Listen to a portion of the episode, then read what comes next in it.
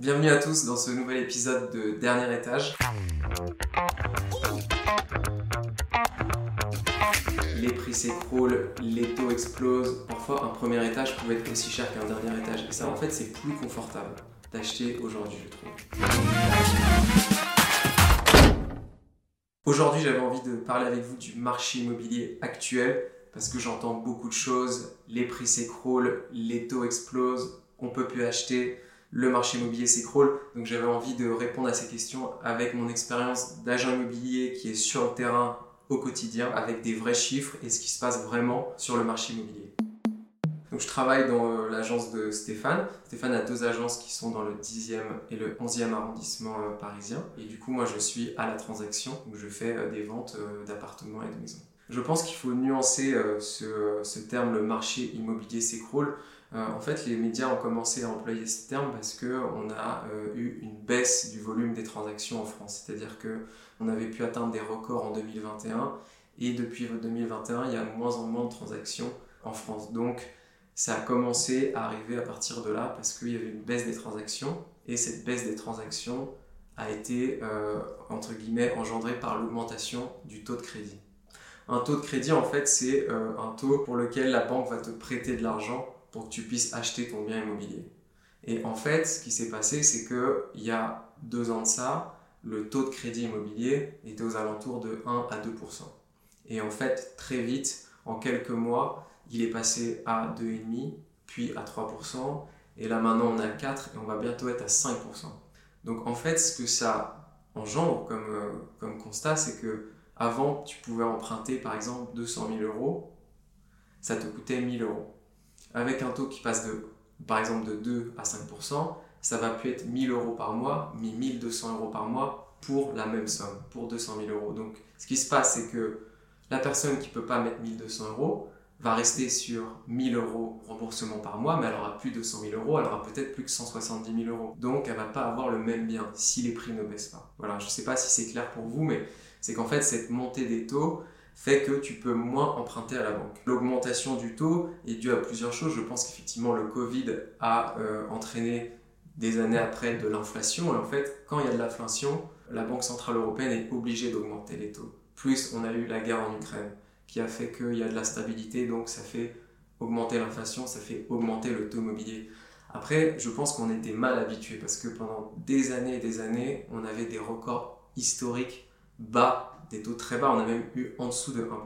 C'était jamais arrivé. Donc en fait, les gens étaient rentrés dans cette euh, habitude de bon bah les taux sont bas en France parce que si on regarde un peu dans le reste de l'Europe ou même aux États-Unis, eux le taux le plus bas qu'ils aient jamais eu c'est 3%. Donc en fait, nous, on est en train de se plaindre parce qu'on regarde que la France.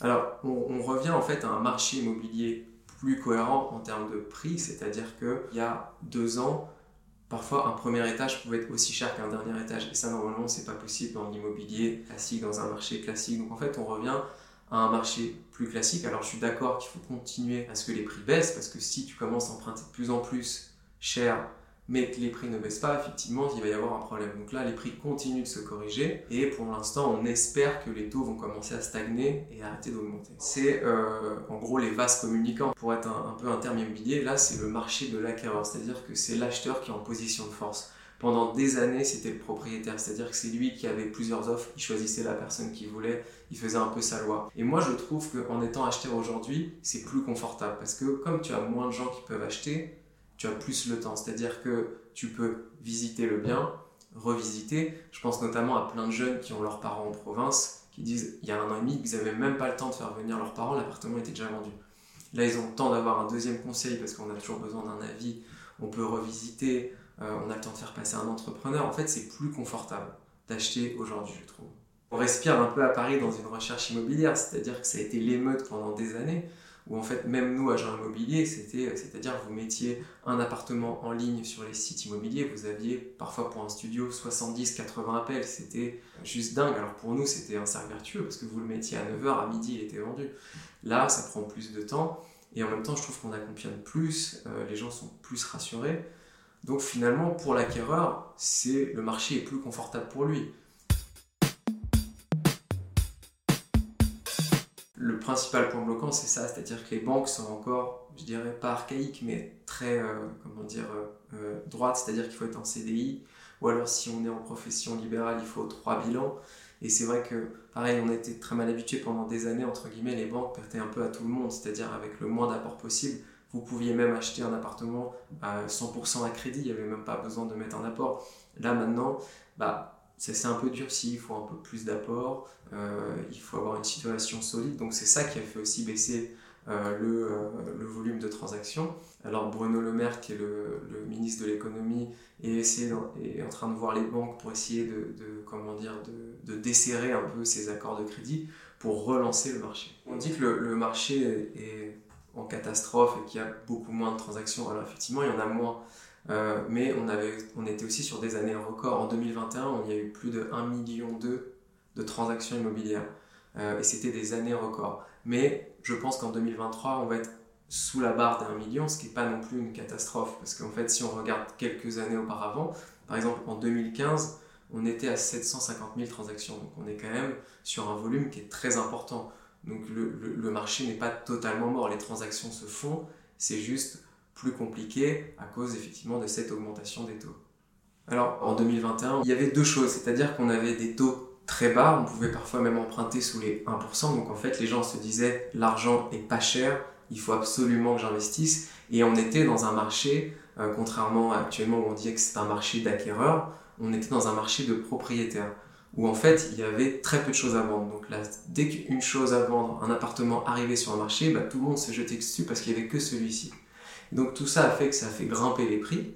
Et comme les taux étaient toujours bas, on se disait, bon bah voilà, vite j'en profite, j'en profite, j'en profite. Et du coup, euh, je me jette sur le premier bien. À cause du Covid, euh, les gens ont un peu changé leur regard sur leur appartement. Soit il était trop sombre, ou il y avait trop de bruit. Donc en fait, au premier déconfinement, les gens ont envie d'autre chose. Donc ils se sont jetés sur un nouvel habitat. Donc, donc tout le monde a été chercher soit effectivement euh, plus de lumière, un extérieur, euh, beaucoup de gens ont quitté les grandes villes pour un jardin, pour une maison. Et donc tout ça, ça a fait augmenter le volume des ventes. Et puis c'est surtout que le constat est vite fait. Vous, êtes en location, vous payez 1000 euros par mois. À la fin de l'année, vous avez perdu 12 000 euros. C'est-à-dire que c'est perdu, c'est, euh, on ne pourra pas récupérer. Bah, quand vous investissez dans un bien, même si le marché est en baisse, si vous ne vendez pas, bah, vous continuez à rembourser votre crédit et entre guillemets, vous gagnez des sous. Et après, j'ai envie de dire de manière plus large, il n'y a pas de bon moment pour investir. Moi, j'ai des clients, euh, quand c'était l'euphorie du marché, en 2021 par exemple, ils me disaient ah, les, prix, les, prix sont trop hauts, euh, je vais attendre que ça baisse. Et puis là, on est en 2023, donc les prix sont plus bas, mais maintenant, ce sont les taux qui sont Ils me disent Ah, bah les taux sont trop hauts, je vais attendre que ça baisse. Et en fait, ces gens-là, bah, depuis 2021, ils n'ont rien fait, ça fait 4 ans qu'ils sont en location. Donc j'ai envie de dire, il n'y a pas vraiment de bon moment. C'est-à-dire que il faut passer ce cap, et ce cap est stressant de se dire, allez, je me jette, j'y vais. Et puis après, deux ans après, on se dit, ah, j'ai déjà remboursé ça, je suis hyper content. Ou bah, le marché a été porteur, j'ai pu le revendre euh, X milliers plus cher. Et donc en fait, c'est ça l'immobilier, c'est de se dire, allez, je me lance et j'arrête euh, euh, d'être en location à fond perdu. Voilà ce que j'ai envie de dire. Après, on peut trouver aussi des locations, on se dit, bah, moi je suis dans une location pas chère, j'ai pas envie d'acheter. Mais on ne parle pas forcément d'acheter sa résidence principale, on peut acheter un petit bien en location et on commence à investir et en fait à se créer du patrimoine. Je vais étayer un peu mon propos. En fait, j'ai une personne d'une soixantaine d'années qui est passée la semaine dernière dans l'agence où je travaille. Ça faisait 25 ans qu'il était dans une location pas chère. Il était dans un 3 pièces, il payait 1200 euros. Pendant 25 ans, il s'est dit bah, Je paye pas cher, il faudrait que j'investisse. Puis il l'a jamais fait. Et là, il se retrouve à 60 ans où en fait la dame veut récupérer son logement et donc lui, il se retrouve à 60 ans, il peut plus louer parce que beaucoup de gens disent ah bah vous êtes trop âgé pour louer, et puis il a rien derrière parce qu'il a jamais rien acheté. Et du coup, il se dit mince, j'aurais dû le faire. Et voilà, c'est ça que j'ai envie de dire en fait. À un moment donné, il faut se lancer pour éviter de se retrouver dans cette situation. En fait, investir dans un bien immobilier, c'est parfois le plus grand projet d'une vie, donc c'est forcément stressant. Et même, je vais vous dire, moi, quand j'ai acheté mon premier appartement il n'y a pas si longtemps que ça, donc je ne l'ai pas acheté non plus quand j'avais 20 ans, euh, pourtant, je, je, je, vends des appartements tous les jours, mais quand ça c'est pour soi, c'est complètement différent. Donc moi aussi, j'ai été stressé.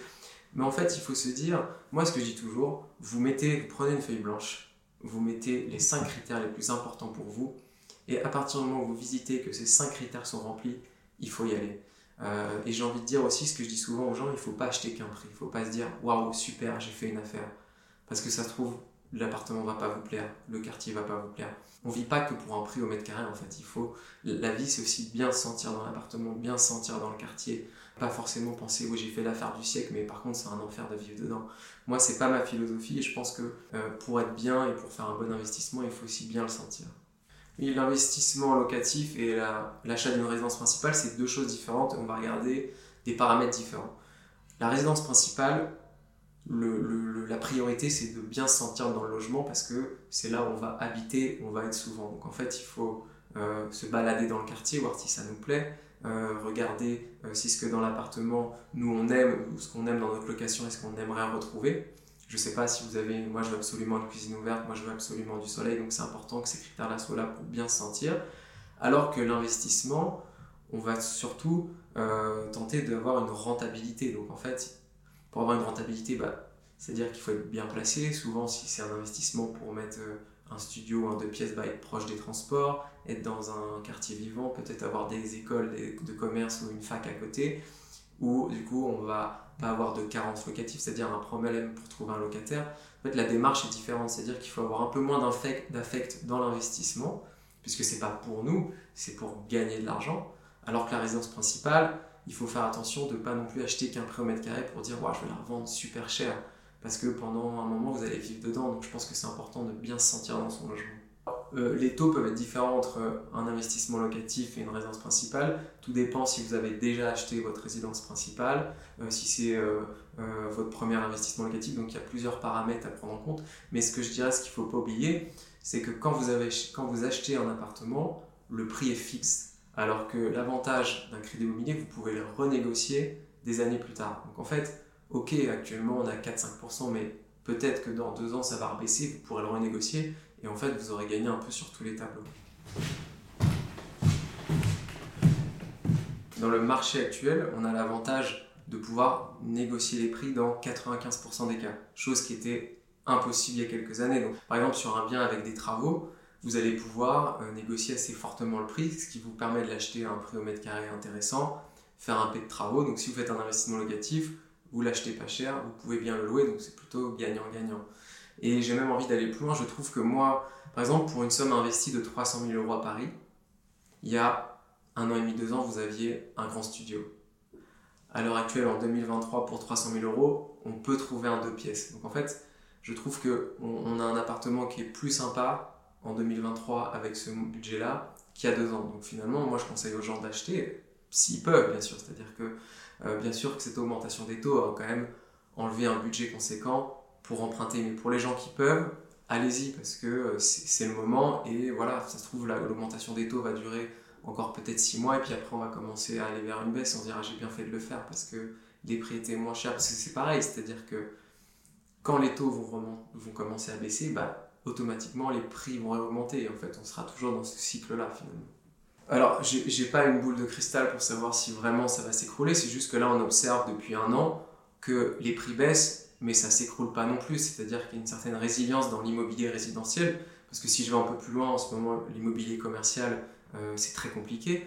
Puisque maintenant avec le télétravail les gens ont une façon de travailler qui est différente. Donc il y a plein de bureaux qui sont vides. Et du coup il y a un gros problème parce qu'il n'y a plus de loyer qui rentre pour euh, les gens qui avaient des immeubles de bureaux. Donc il y a quand même une crise, on va pas se mentir. Je vais pas vous dire que c'est euh, euh, feu vert partout et allez-y, il n'y a pas de souci. Mais c'est vrai que pour l'immobilier résidentiel, il n'y a pas plus de logements qui sont construits. Donc en fait, il y a aussi ça, c'est-à-dire que la pénurie de logements, elle est toujours là. Donc ça fait que les, les prix vont pas baisser comme ça, alors qu'on est quand même en pénurie de logements. Donc pour l'instant, ça résiste bien, j'ai envie de dire. Après, on ne sait pas, il suffit qu'il y ait une nouvelle catastrophe de, quoi que ce soit, et oui, ça pourra peut-être plonger euh, euh, l'immobilier. Et moi, j'ai de la chance de faire aussi de l'immobilier à Paris, où Paris, c'est une capitale européenne, où il y a toujours du mouvement, il y a toujours des nouveaux acquéreurs. Donc pour le marché parisien, j'ai envie de dire, on a une certaine résistance. Je sais qu'en province, pour des collègues qui travaillent dans d'autres agences en province, c'est beaucoup plus compliqué. Malheureusement, en ce moment, euh, il faut alors peut-être investir un peu moins, c'est-à-dire qu'avoir pas aller au maximum de sa capacité d'endettement, parce que là, on peut euh, être confronté à une banque qui va dire moi je prends pas le risque et du coup je, préfère faire un refus de prêt. Donc voilà, il faut être plus raisonnable. Alors après pareil, il y a en ce moment une discussion de peut-être euh, euh, allonger le taux d'endettement. Actuellement, on n'a pas le droit de s'endetter à plus de 35%. Donc on voudrait peut-être augmenter ce taux-là. Après, est-ce que c'est une bonne idée? Je suis pas sûr parce que ça va surendetter les ménages, donc je sais pas, c'est à voir. Mais voilà, je pense qu'il faut prendre moins de risques en ce moment. Le taux d'endettement, c'est un peu comme dans la location, c'est-à-dire que dans la location, on va te demander trois fois le montant du loyer. Si tu as un loyer à 1000 euros, il faut que tu gagnes 3000. Et ben en fait, quand tu achètes un appartement, c'est un peu ça, c'est-à-dire que la banque va te prêter 1000 euros si tu en gagnes 3300 exactement, si on fait 35%. Euh, voilà, en fait, c'est euh, il faut que tu gagnes X fois le montant pour que la banque te prête.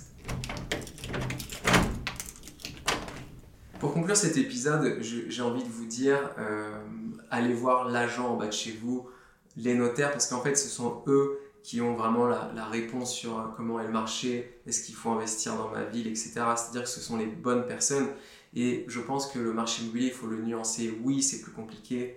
Oui, les taux sont plus hauts, mais on peut encore acheter et je pense que c'est toujours une bonne chose d'acheter. Et puis moi, bah, je vous retrouve très vite pour un nouvel épisode de Dernier Étage.